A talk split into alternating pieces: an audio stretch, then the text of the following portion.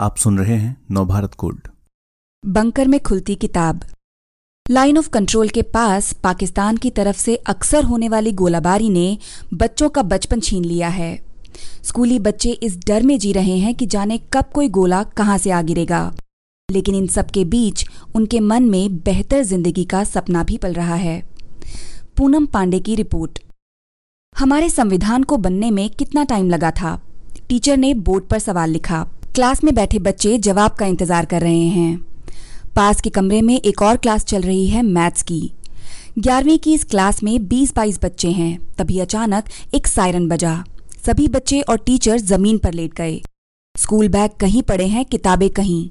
ये वो सायरन है जो इस स्कूल को देश के दूसरे हिस्सों के किसी भी स्कूल से अलग करता है।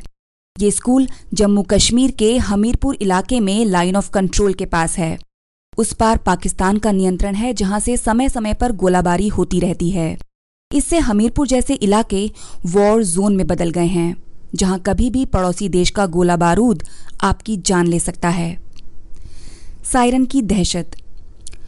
स्कूल में सायरन बजने का मतलब है कि पाकिस्तानी सेना गोला बारूद दाग रही है। सायरन सुनते ही जो बच्चे ज़मीन पर लेट गए थे, वो बीच में टीचर का इशारा पाते ही अपना अपना बैग लेकर बंकर की तरफ़ भागने लगे। स्कूल जिस इमारत में था, उसकी सीढ़ियों पर तेज़ी से उतरते हुए बच्चे बंकर की तरफ़ भाग रहे थे। सब कुछ इतना जल्दी हुआ कि मुझे खुद को संभालने में कुछ पल लग गए। खैर, कुछ ही समय में सब नॉर्मल हो गया।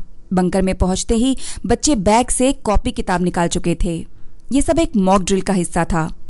ऐसी ड्रिल लाइन ऑफ़ कंट्रोल के पास रहने वाले हर बच्चे को सीखनी पड़ती है। ये सबक इन बच्चों के कई बार काम आ चुका है क्योंकि पाकिस्तान की तरफ़ से अक्सर गोलाबारी होती रहती है।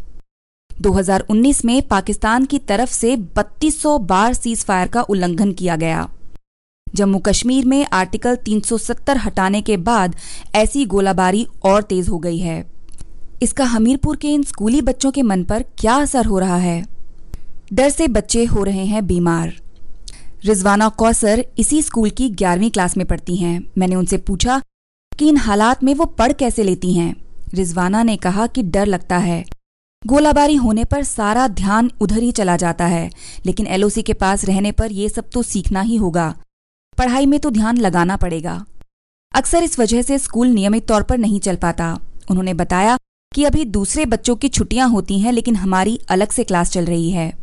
सोहेल भी रिजवाना की क्लास में पढ़ते हैं। उन्होंने बताया कि गोलाबारी होने पर कई बार छोटे बच्चे डर से बीमार पड़ जाते हैं। रिजवाना और सोहेल हमीरपुर के पाइनवुड स्कूल में पढ़ते हैं, जिसे इंडियन आर्मी चला रही है। ये आर्मी का गुडविल स्कूल है। इसके प्रिंसिपल रईस अजमल ने बताया कि जब गोलाबारी होती है तो छोटे बच्चे बहुत घबरा जाते हैं। तब हम उन्हें कैंडी देकर चुप कराते हैं। यहाँ खिलौने भी हैं। स्कूल में नर्सरी से लेकर बारहवीं क्लास तक के साढ़े तीन सौ बच्चों के लिए सात बंकर हैं। हर क्लास के बच्चे को पता है कि सायरन बजने पर उन्हें किस बंकर में जाना है। कुछ भी हो सकता है। लाइन ऑफ़ कंट्रोल के पास के इस स्कूल से मैं आगे बढ़ी धराती गाँव की तरफ़। रास्ते में टैक्सी ड्राइवर लगातार बता रहे थे कि यहाँ कितना खतरा है। कभी भी एलओसी के उस पार से गोलाबारी हो सकती है। कुछ भी हो सकता है। ये बात मेरे मन में अटक गई थी। डर मेरे अंदर उतर आया था। कुछ समय बाद हम धराती पहुँचे। वहाँ एक सरकारी स्कूल दिखा। स्कूल से कुछ नीचे की तरफ़ जाने पर चार पाँच घर हैं। मैंने एक घर की तरफ़ रुक किया। पत्थर का बना ये घर बस एक कमरे का था। बाहर कुछ मुर्गियाँ और एक मेमना दिखा। दरवाजे पर सात साल के लड़के से मुलाकात हुई, जिसने अपना नाम मुस्तफ़ा बताया। अपनी साइज़ से बड़ी नीले रंग की जीन्स और लगभग डबल साइज़ की ग्रे स्वेटर और सिर पर हरी स्कल कैप पहने मुस्तफ़ा ने मुझे अपनी तरफ़ आते देखा तो दरवाजे के पीछे छुप गया। फिर एक लड़की बाहर आई, मुस्तफ़ा का हाथ पकड़े हुए। मुस्तफ़ा से बात करनी चाहिए तो वो इतनी धीमी आवाज़ में जवाब दे रहा था कि कान एकदम मुँह के पास लगाकर भी मुश्किल से कुछ सुनाई दे रहा था। साथ खड़ी लड़की सोफिया से पूछा तो उन्होंने बताया कि वैसे तो मुस्तफ़ा काफ़ी शैतानियाँ करता है। तब मुस्तफ़ा ने कनखियों से झाँक कर बस हल्की सी एक स्माइल दी। बुलावे पर जब मैं घर के अंदर गई तो देखा, वो एक कमरा ही परिवार का बेडरूम है, वही किचन है।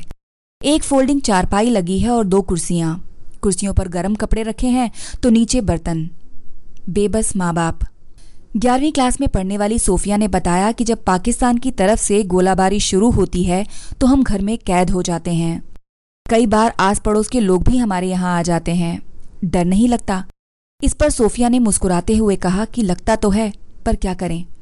सोफिया से बात कर ही रही थी कि मुस्तफ़ा की अम्मी आ गईं, जरीना भी। उन्होंने बताया कि जब रात में गोलाबारी होती है तो बच्चे बहुत डर जाते हैं। चिल्लाने लगते हैं कि गोला हम पर आ गिरेगा।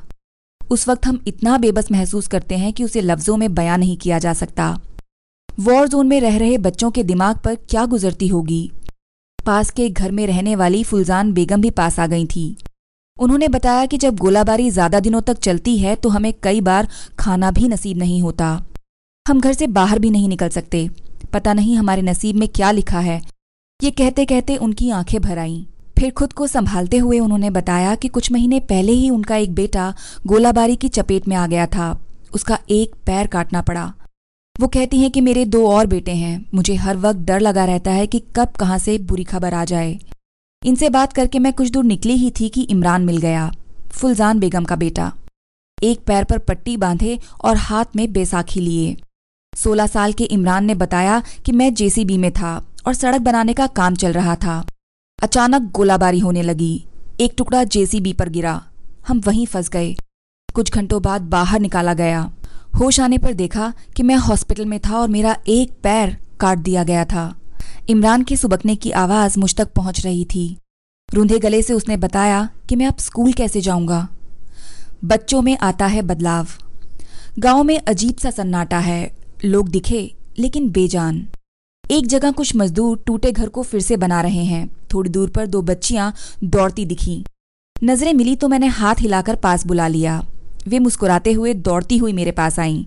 उन्हें देखकर एक और बच्चा भी हमारे पास आ गया। साथ में मुस्तफ़ा भी था। उनसे बात शुरू की तो हमीरपुर के पाइनवुड स्कूल के बच्चे याद आ गए। बच्चों से पूछा कि बड़े होकर क्या बनना चाहते हो? तो जवाब मिला, डॉक्टर। पाइनवुड स्कूल की ज़्यादातर बच्चियों ने भी यही जवाब दिया था। हालाँकि दोनों जगहों के बच्चों में फ़र्क भी महसूस हुआ। यहाँ तीसरी क्लास में पढ़ने वाली शबनाज कौसर ने बेहद शर्माते हुए डॉक्टर कहा तो साथ खड़ी छठी क्लास की बच्ची ने जवाब देने से पहले इधर उधर देखा, फिर मुस्कुराई, फिर शर्माई और फिर धीरे से बोला, डॉक्टर, बारह साल का इंजमाम तो इन बच्चियों से भी ज़्यादा शर्मीला है। उससे जब पूछा तो पहले उसने अपने शॉल से मुँह ढक लिया, फिर बच्चियों की तरफ़ देखा और फिर नज़रें नीची करके बोला, डॉक्टर, इसका जवाब साइकोलॉजिस्ट डॉक्टर प्रेरणा कोहली से मिला। उन्होंने बताया कि तनाव वाली जगह पर बच्चों का बिहेवियर भी बदल जाता है। उनमें सेल्फ कॉन्फिडेंस कम होता है। फैसले लेने में भी घबराते हैं। बेहतर माहौल देना होगा। यही सवाल जब हमीरपुर के स्कूल में बच्चियों से पूछा था तो वे चहकते हुए जवाब दे रही थी। एकदम कॉन्फिडेंट भविष्य को लेकर उम्मीद से भरी हुई। वहाँ ग्यारहवीं क्लास की बच्चियों से जब सवाल पूछा कि क्या बनना चाहते हो तो ज़्यादातर ने जवाब डॉक्टर ही दिया। लेकिन एक बच्ची बोली, आपकी तरह रिपोर्टर दूसरी ने कहा, पहले डॉक्टर बनकर नाम कमाएँगे, फिर पत्रकार बनेंगे। आप तो इतनी दूर से हमारे एरिया को कवर करने आए हो। हम यहीं रहकर कवर करेंगे। दुनिया को दिखाएँगे। क्या दिखाओगे? जवाब मिला कि यहाँ दहेज की बड़ी दिक्कत है। छोटी छोटी लड़कियों की शादी कर देते हैं। ये गलत है ना? फिर बोली कि यहाँ स्नोफॉल ही देख लो ना। हम इसी को ही कवर करते रहेंगे। धराती के बच्चे और स्कूल के बच्चों के सपने एक से हैं। वो बेहतर भविष्य चाहते हैं, लेकिन हालात एकदम अलग। इंजमाम ने बताया कि जब गोलाबारी होती है तो डर लगता है। लगता है कि गोले का टुकड़ा आएगा और काट देगा। इन बच्चों से बात कर मन भारी हो गया। सामने पाकिस्तान के कंट्रोल वाला इलाका दिख रहा है। ख्याल आया कि वहाँ भी बच्चे होंगे। वहाँ भी इंजमाम होंगे जो डॉक्टर बनना चाहते होंगे या मुस्तफ़ा, जो शैतानियाँ करते होंगे। इस तरह की और खबरें सुनने के लिए विश्व की सर्वश्रेष्ठ Hindi infotainment service, Nav Bharat Gold पर लॉगिन कीजिए। गोल्ड के पॉडकास्ट का खजाना मिलेगा नव भारत गोल्ड डॉट कॉम पर।